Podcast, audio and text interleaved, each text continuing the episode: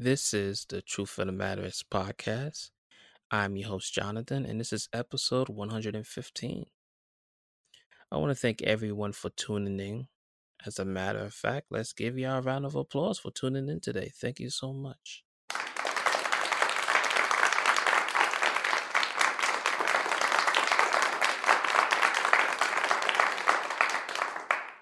Myself and Daniel hope that you continue to press play at your own convenience and during your own time. So let me give you a little bit of insight to what's going on right now. It is now Monday, 12:44 a.m. Just finished a long shift. This is my time when I start to wind down. Normally I'll be reading scripture. Normally I'll be reflecting over the day that I've spent However, this is during the time when myself and Daniel normally record. And I appreciate this time because I've had time throughout the week to prep for what we will be discussing on the podcast.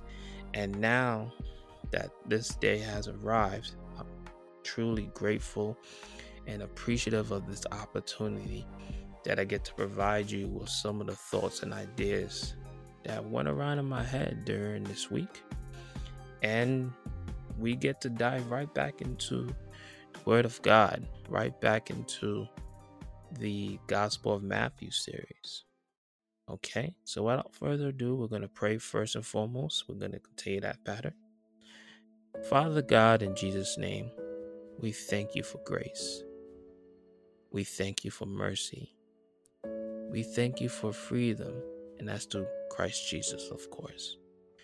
We thank you for free will. We thank you for renewal. We thank you for a mind that is able to reason. Lord God, as we open up your word today, bless us.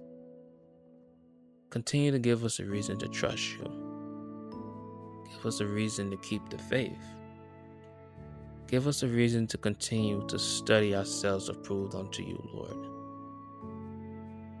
keep us on the straight and narrow. Help us build on the rock and not the sand. Remind us that we are the head and not the tail, above and not beneath. Therefore, Lord, all who are listening and tuning in and agree with what I've shared.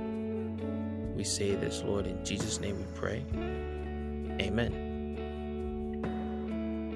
Continuing with the Gospel of Matthew series, I'm going to take you to Matthew chapter 6, and we're going to look at verse 19 through 24, and we're reading this out of the ESV, English Standard Version. Do not lay up for yourselves treasures on heaven with moth, rust, which destroys, where thieves break in and steal but lay up for yourselves treasures in heaven, where neither moth nor rust destroys, and where thieves do not break in and steal. For where your treasure is, there your heart will be also. The eye is the lamp of the body. So if your eye is healthy, your whole body will be full of light. But if your eye is bad, your whole body will be full of darkness. If then the light in you is darkness, how great is the darkness. No one can serve two masters, for neither he will hate one and love the other, or he will devout to the one and despise the other. You cannot serve God and money. I want to repeat that last portion.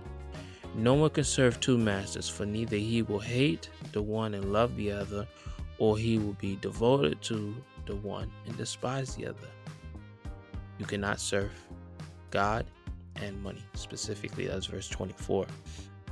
So when you look at verses 19 to 24, one can make the argument that each section of this verse, verses 19 to 21, verses 21 to 23, and verses 24, can be constructed into single messages. In fact, I think that would be a great idea. I've done that quite often, right? I've broken up portions of scripture and highlighted and just unpacked it to the degree where we've sort of adventured and we explored the different portions of how we can see that verse and how it can become alive and how it can be applied to our daily life. But I saw something much more deeper. Again, you can look at these and you can see how they could be separate talking points and they could be separate messages. But something knocked at my heart differently this week.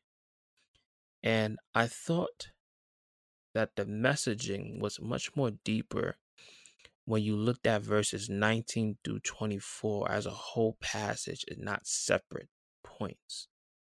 Now, when I unpack it today, we're going to look at them separately, but I want you to see how they will make more much more sense when you look at it as a whole. All right? So, let's do that. Now, there was a question that I asked myself when I looked at this passage. And it's something that I want you to ask yourselves once you have finished tuning in to what I have to say today. And the question is simply this Where does your heart lie? Now, let's look at specifically verses 19 through 21. And it says, Do not lay up for yourselves treasures on earth where moth and rust destroy, and where thieves break in and steal. When I read this passage, this verse breakdown, verses 19 through 21, it appears to me that Jesus, in one sense, is challenging us while also informing us that we should be cautious in how we handle material possessions we have and the value we place in them. I'll repeat that one more time. The challenge I think Jesus is bringing to us is is that he's informing us that we should be cautious in how we handle material possessions we have and the value that we're placing in those material possessions. Now, I know with certainty that there's nothing wrong with having nice things. God in no way is telling us that we can have nice things. I want to put that idea to rest. I want to put that idea to bed. And yet, He is reminding us to be mindful of the things we place value on. And He's given us the opportunity to do that personally. I repeat that again. I believe what Jesus is doing is that He's reminding us to be mindful of the value we place on things. And He's allowing us to personally decide what its meaning is to us. Jesus also is letting us know that, hey, these are just items or things. As a result, because they are just things and items, we have a limit in terms of its capacity usage. There's a limit in terms of the capacity usage of these things, these items. The reality of the situation is once it serves its purpose, the value of it can be diminished. It can wear down. You personally can grow out of the need for it. And in some cases, over time, you could start to realize that maybe my goal of constantly upgrading, my goal of constantly buying the upgraded version of the same thing with a few adjustments may not be as necessary as I thought it was. And you'll be surprised what crosses your mind when you have time to reflect. I believe Jesus is also highlight, highlighting that over time, things in fact can become useless. They can get old. And when you think about the exposure that it has, you start to realize that the things you do have aren't always protected well enough to keep others from placing their sticky fingers on it.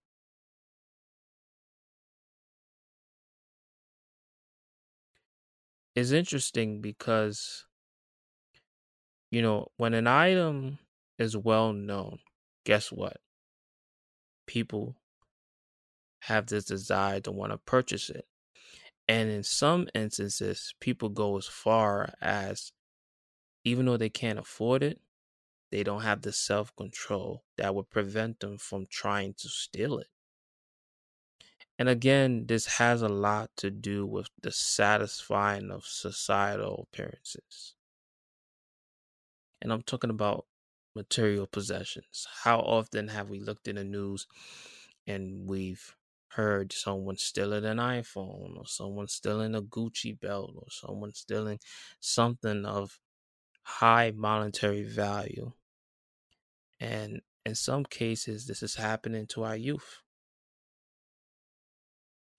Now, unfortunately, this is the result of not knowing who we are outside of having these amazing societal appearances items. You know, another aspect is appreciating the struggle, learning to do without until you have. And once you do have, well, you will appreciate its value once it becomes attainable in your own timing. Sadly, in this world, there is no security that would keep you from never having anything stolen because people still quite often and they still quite often because Sometimes it's enviness, sometimes it's jealousy, sometimes it's feeling good based upon what the standard is in society. Just want to give you a different perspective on why stealing does happen. And in other cases, stealing is a result of the need, needing, needing things. So sometimes you have to evaluate what is a need and what is something that I want. If it's something that I want, then you can reasonably understand that you can do without. In other cases, people that don't have that luxury and live in less affordable homes and impoverished areas, they still has a need of survival. But viewing this more on in the context of what Jesus is saying, when you look at it in a modern lens, you have to ask yourself when you open up your eyes to see, hey, what you truly care about. What do you truly care about? What real value do I place in things? And can it be kept where dust collects or where it could be stolen easily by others? What boundaries would not be honored? You gotta ask yourself that question. And that's obviously comes in verses 21 through 20. 20 to 21. Now let's look at that. Verse 20 to 21. It says, But lay up for yourselves treasures in heaven, where neither moth nor rust destroy, and where thieves do not break in and steal. For where your treasure is, there your heart will be also. If you really understand this concept, Jesus is driving home, you'll notice that it's not about physical things. Instead, it's about what you prioritize as important, the value that you place, which will be decided from your heart at times. We'll touch on this a bit more in the conclusion when it's time to drive the point home and add in everything else. So, again, I just want to emphasize and stress the point that, of course, stealing is something that is unacceptable. It's a sin. But I just want you to see that when you read a passage and it's talking about certain things, obviously it's contingent based upon the circumstance, right?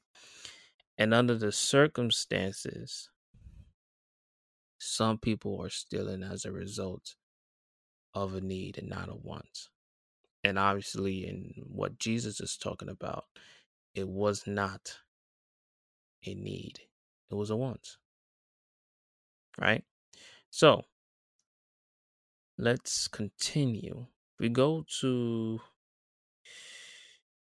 verses 22 to 23 of Matthew 6. This is what it says next. It says, The eye is the lamp of the body.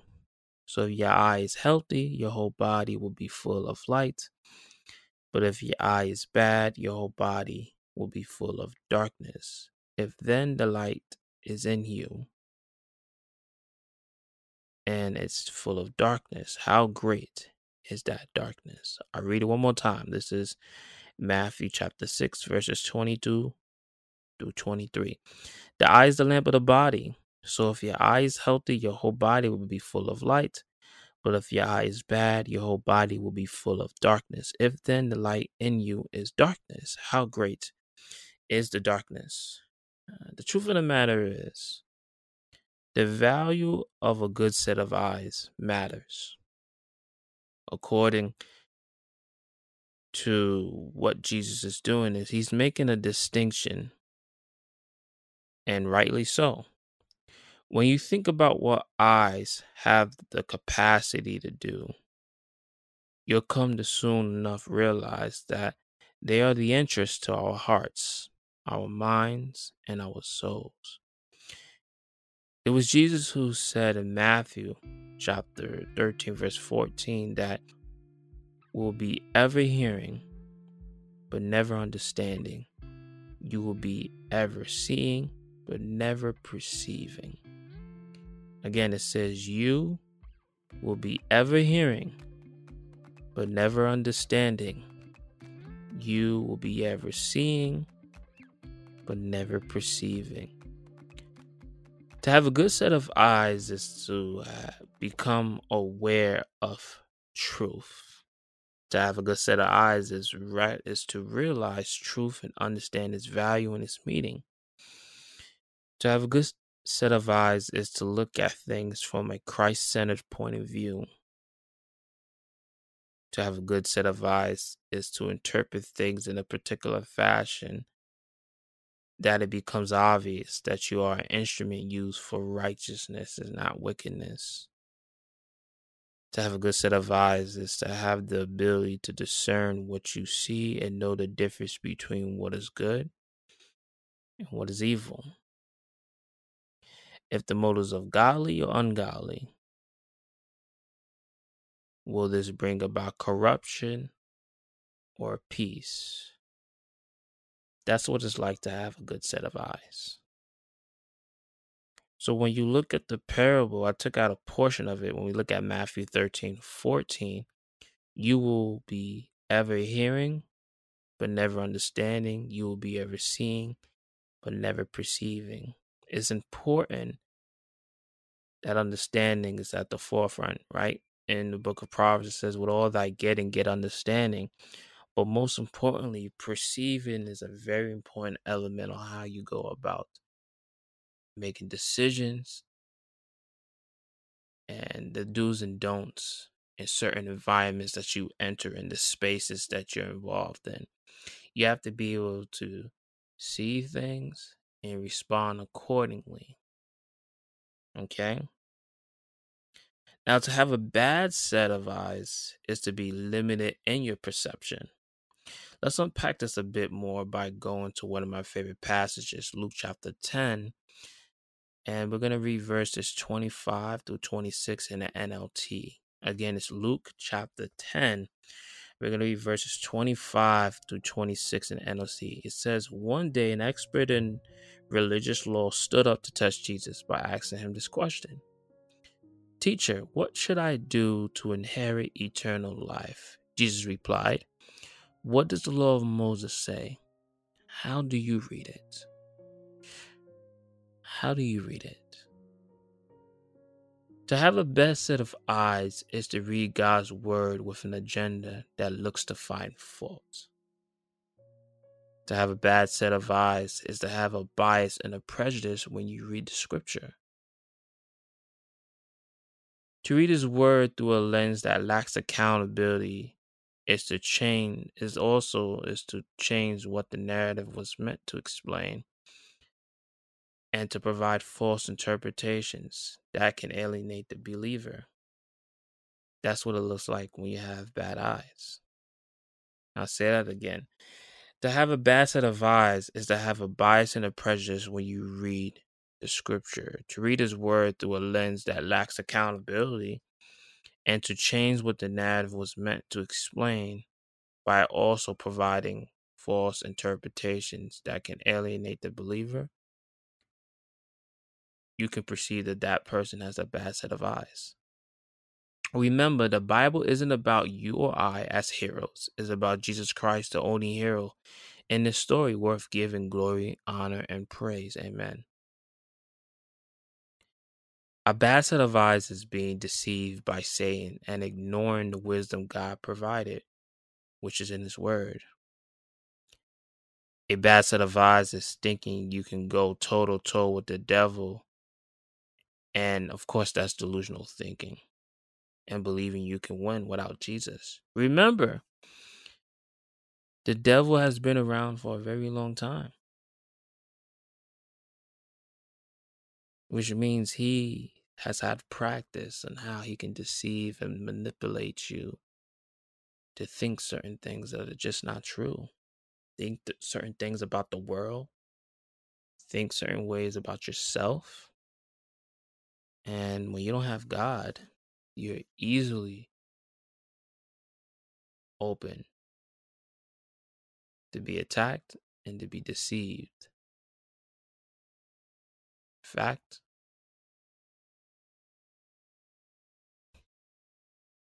You'll see how difficult it is sometimes. In the worst moments possible. Let's go to Second Corinthians chapter 11 verse 14 through 15 in the standard version. It says this. Again, Second Corinthians chapter 11 verses 14 through 15 English standard version. It says Satan disguises himself as an angel of light. So it is no surprise for his servants also disguise themselves as servants of righteousness. Their end will correspond with their deeds. Understand Satan intends intent is to blind us from the truth and corrupt our minds. And he uses our eyes to gain entrance into our hearts. If we want to be filled with truth and life, we have to turn from sin and repent.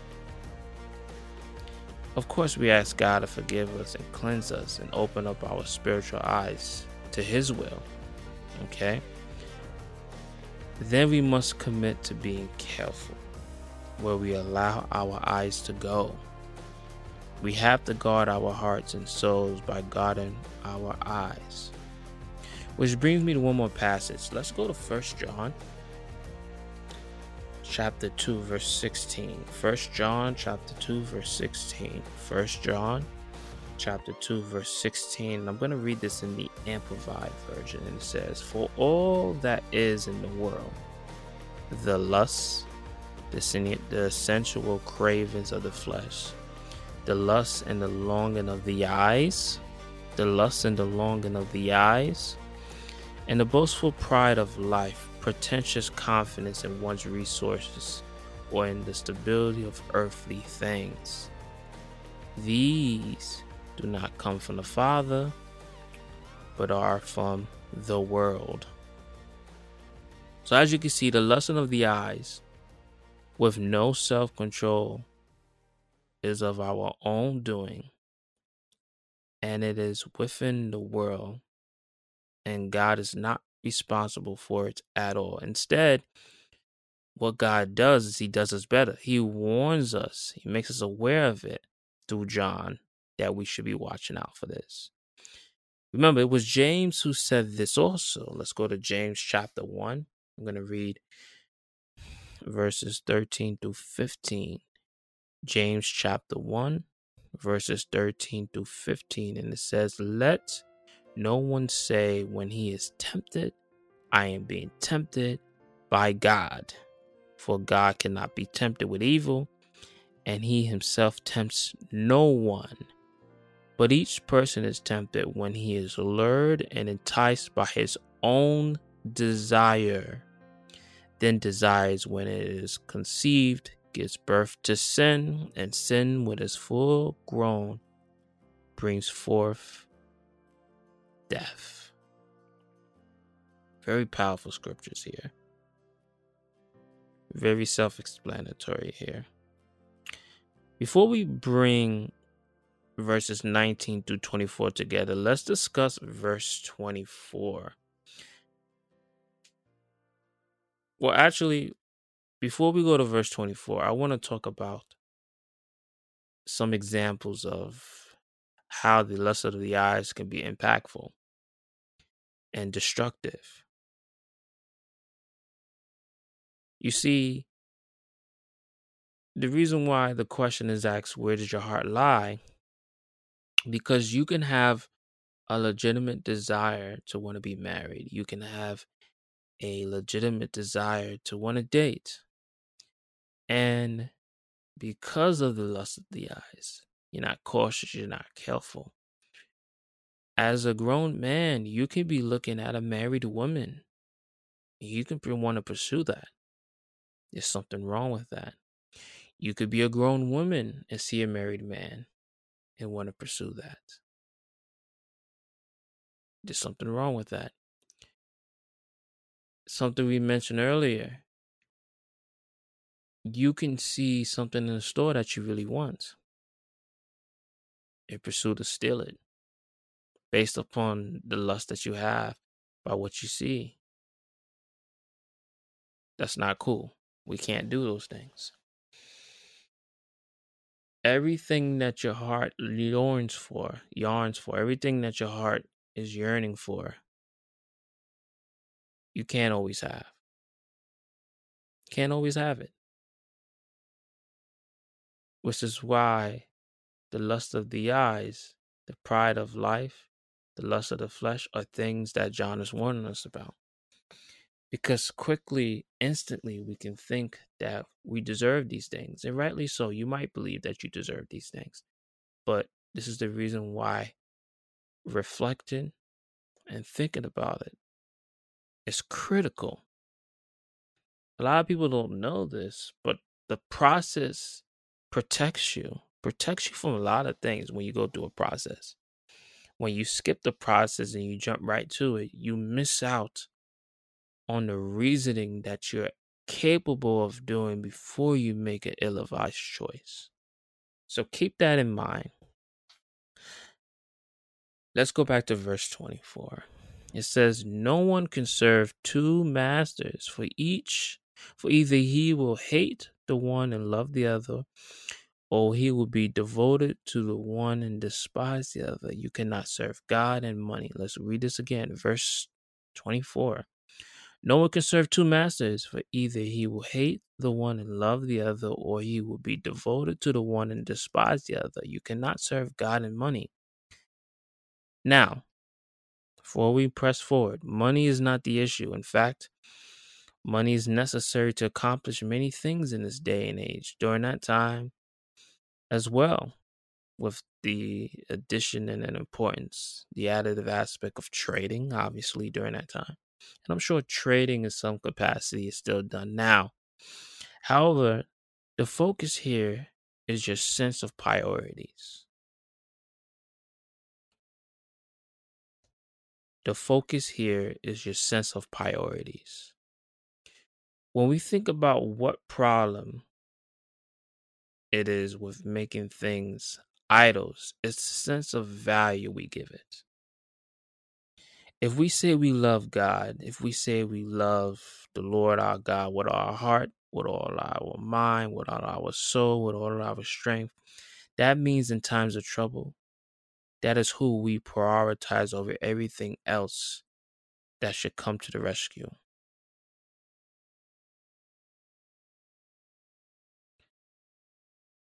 When we prioritize God, we're making Him number one in our lives, which of course should be important.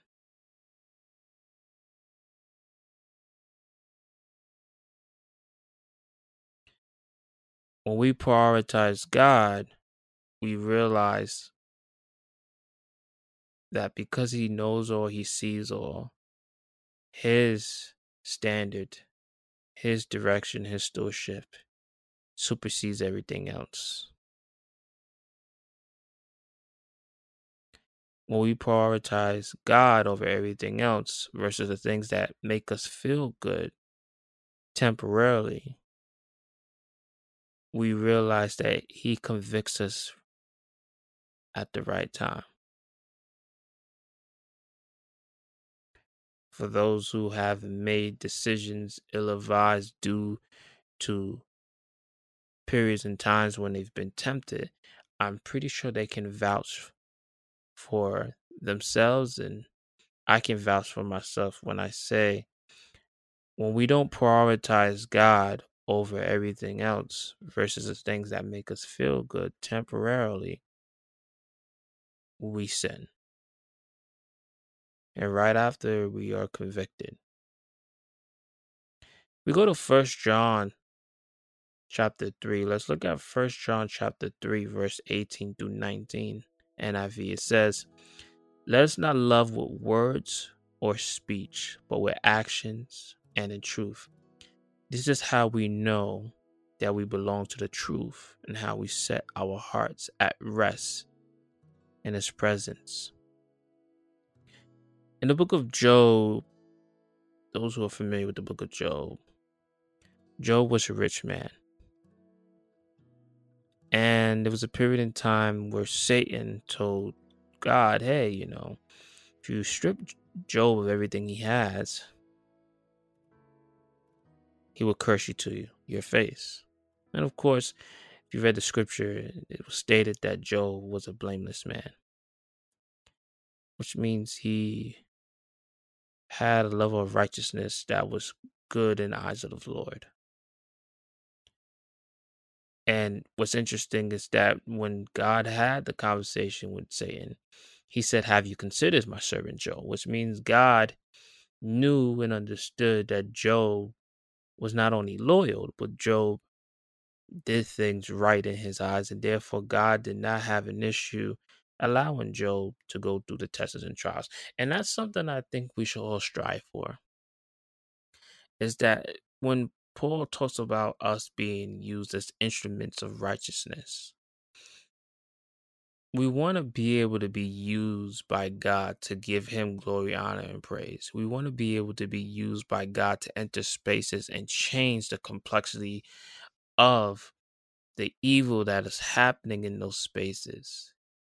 We want to be used by God to be able to bring his glory, honor, and praise in situations where it looks like it never had the chance.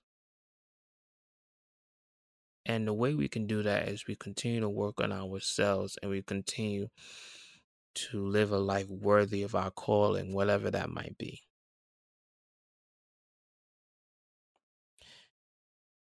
So when you look at the story of Job, he was a rich man and everything was stripped of him. He had nothing. And how many people knows that when you have nothing, most people don't have a reason to stick around. In fact, they get up and leave. They get up and leave. And guess what? When his life left him and Job had nothing, his friends came and they went on for quite some time discussing and talking about things. But guess what? The most important thing that Job had was that he had God and not his money. And guess what happens when you have God and not your money? God restored everything he had plus more. God restored everything he had plus more. It says in Job chapter 42, verse 10, English Standard Version, it says, And the Lord restored the fortunes of Job. when he had prayed for his friends, and the Lord gave Job twice as much as he had had before. Beautiful.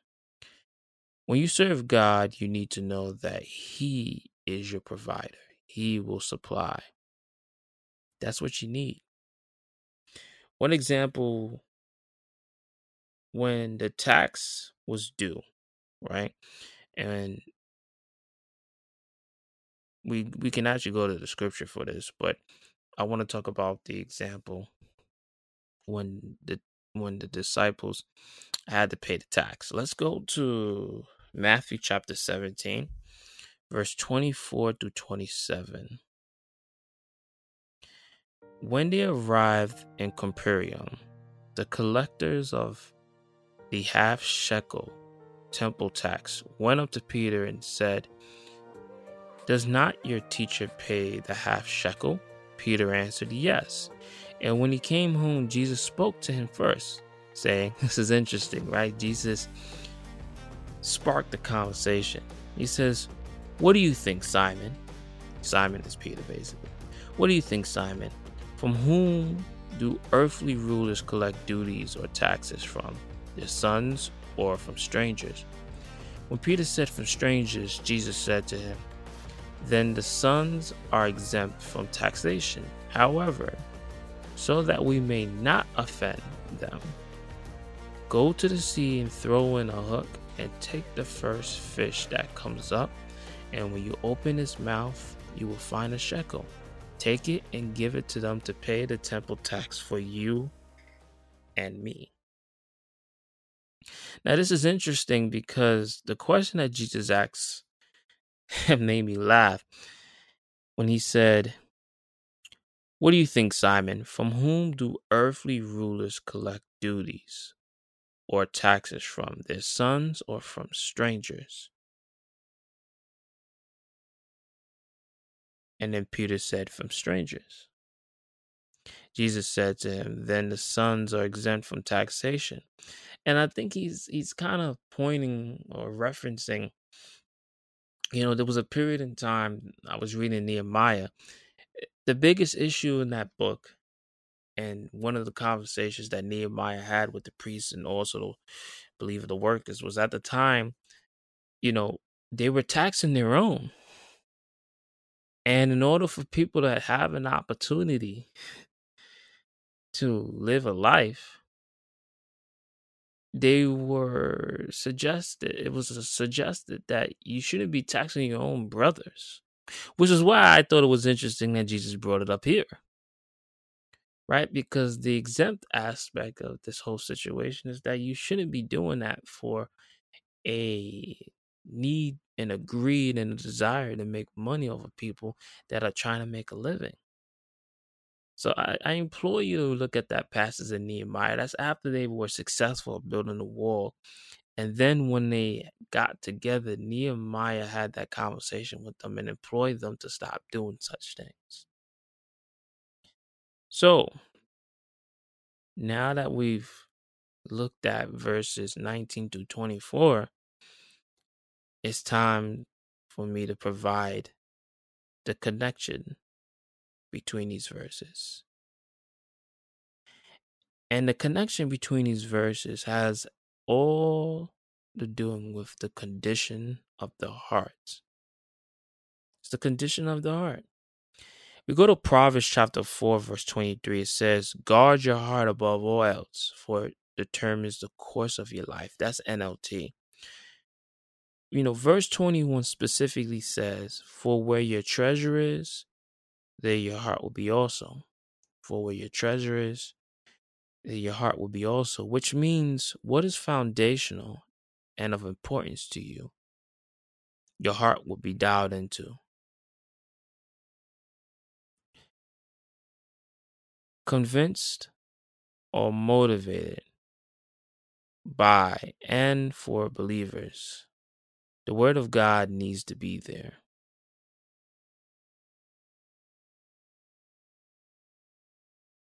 The Word of God needs to be there to influence every step. Okay.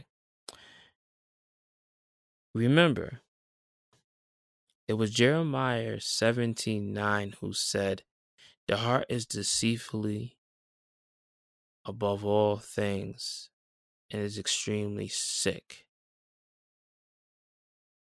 Who can understand it fully and know its secret motives? That's the question Jeremiah raises about the heart. And what happens is if God is not at the center of the heart, then the actions and choices that we make won't resemble Him at all. So, this is the reason why we trust God to do what He says in Ezekiel 36 26.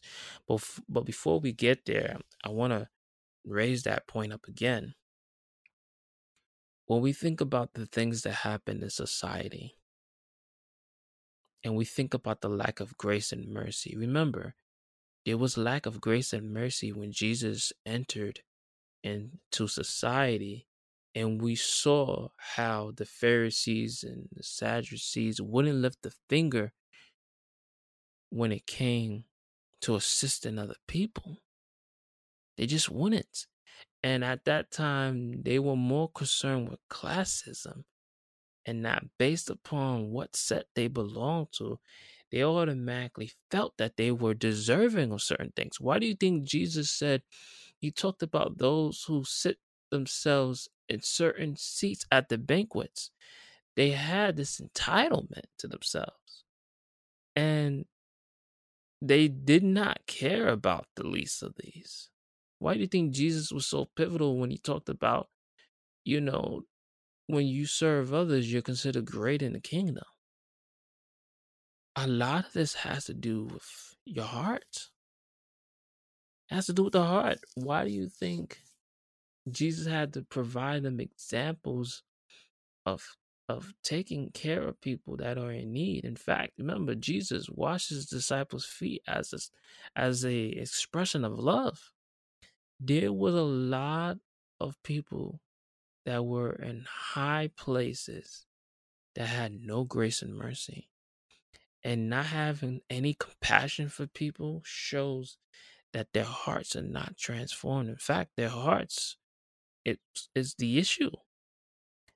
The reason why we will never get on the same page in the society right now, for the most part, is the heart of the person. There are some people who are jealous. There are some people who are envious. What's this jealous? Kind of same thing. There are some people who are cold. You know, there's a portion of scripture where it says, Those uh, who forgive, those who forgive little were never forgiven. Right? A lot of this is the conditions that people have gone to express why there's a lack of empathy and there's a lack of love for others. This is why we trust in God, because in Ezekiel 36 26 NLT, it says, And I will give you a new heart, and I will put a new spirit in you.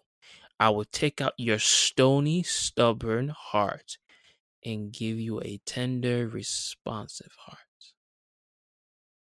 A tender, responsive heart that's to be aware of what's happening. That's about having compassion. That's about caring for people. When it comes to verse 22, 22 through 23 about and about the value of our eyes, if you really think about our eyes, you can see our eyes to our hearts and have an impact on what we do next. I'll say that again. If you think about it, our eyes, you'll see our hearts. And our hearts have an impact on what we do next. Here's a simple verse that makes the connection the connection between our eyes and our hearts. Pay attention here. First John chapter 3 verse 17 to 18 it says, "If anyone has material possession and sees a brother or sister in need, but has no pity on them, how can the love of God be in that person? If anyone has material possessions and sees a brother or sister in need but has no pity on them, how can the love of God be in that person? Remember, to have healthy eyes is to see and to act from a Jesus Christ point of view. To see and to do something about it because people are in need. That's why I bring up Matthew 25, short and simple. Matthew 25. I encourage you to read Matthew 25 in its entirety. And finally, verse 24 can be connected to Matthew 25 as well. I'm talking about the whole chapter again. Here's two passages I want us to check out. Let's go back to First John chapter 3 verse 17. Okay? If anyone has material possessions and sees a brother or sister in need but has no pity on them, how can the love of God be in that person? I'm reiterating, I'm reiterating it again because this is a question that John is asking. And because it's a question that John is asking, then we also have to ask that same question. Because if we say we represent Christ, we say that we're ambassadors and representatives of Him, and we see something going on, we completely ignore it, then that heart that was supposedly was placed in it in our hearts by God we have to test it. We have to see. We have to see if we're worthy of one that has the love of God. We can't see those things and then turn a deaf eye, uh, not a deaf eye, turn a blind eye and a deaf ear to these moments and these situations. We can't do such a thing. Gotta think about that. Now let's look at the last passage here. Luke chapter 12, verse 16 through 21. Luke chapter 12, verse 16 through 21, English Standard Version. And he told them a parable, saying, The land of a rich man produced plentiful. And he thought to himself, What shall I do? For I have nowhere to store my crops. And he said, I will do this I will tear down my barns and build larger ones and there I will store all my grain and my goods. And I will say to my soul, So you have amp goods laid up for many years. Relax, eat, drink, be married. But God said to him, Fool, this night your soul is required of you. And the things you have prepared, who will they be? Whose will they be? So, this is the one who lays up treasure for himself and is not rich towards God. So, the question I asked is where does your heart lie? Verse 19 to 24 speaks about what is of value to you. What actions are you willing to take? And finally, what are you prioritizing? These three questions need to be evaluated personally and discovered immediately, and then you will know where your heart lies. You know, I brought this question up where your heart lies because from verse 19 through 24, you're constantly asking yourself, your thoughts, your choices. You're asking yourself these things. And when you look at verses 19 through 24, it's hard not to do an evaluation and not to see the value on how you have to check these things out. Because if you don't check these things out, then what are you really doing? You have to see what's of importance to you value wise because we always make value judgments. You have to see what you're prioritizing because if i'm not prioritizing god and i'm prioritizing everything else but god then that becomes my idol money becomes my idol.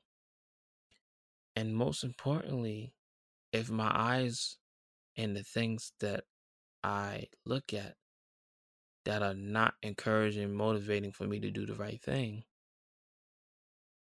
then the, decisions and the choices that I make will be made based upon temporary feelings, and we can't do that either. So, where my heart lies is centered around these three questions that have to get answered. And it's through verses 19 through 24 in chapter 6 that I came up with this question. I hope you've been blessed. I hope you see that this is a good question to ask.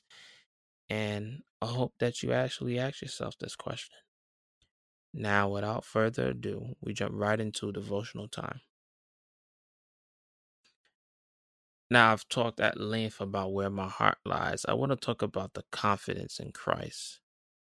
And I want to go to Ephesians 3:12 NIV. It says, "In him and through faith in him, we may approach God with freedom and confidence." Right? So so often when men pray to God for pressing needs, a sense of sinfulness arises up to discourage them. You are unworthy. That's usually what you're asking yourself. God won't answer your prayers. You might as well stop praying. This is the voice of the enemy, unfortunately. His name Satan means accuser. In Hebrews, in Hebrew, the Bible called him the accuser of the brethren. We see that in Revelations 12 10. And we have to realize that the devil accuses all believers. If you've given your heart to Christ, God has forgiven you. If there's current sins that you haven't repent of, however, it will hinder God from blessing you in this life. We can look and learn more about that in Isaiah 59, verses 1 through 2. But when this, but know this, God will forgive you as you confess your failings to Him. We learn this in 1 John 1 9. The devil may try to tell you that God won't forgive you, but don't listen to that nonsense nor that lie. God does God actually does forgive. Therefore I'm saying let's come boldly to his throne of grace, that we may obtain mercy and find grace in him and his help and that passage obviously is Hebrews chapter 4 verse 16 and in Hebrews 4:15 it talks about Christ being in our shoes and living the life we couldn't live and not sinning and we owe everything we have to him. So I'll close out with prayer by saying this. Father I've come to you for mercy. I ask you to forgive my sins and to give me the confidence that when I pray to you, you will hear and answer. And we say this in Jesus' name we pray. Amen.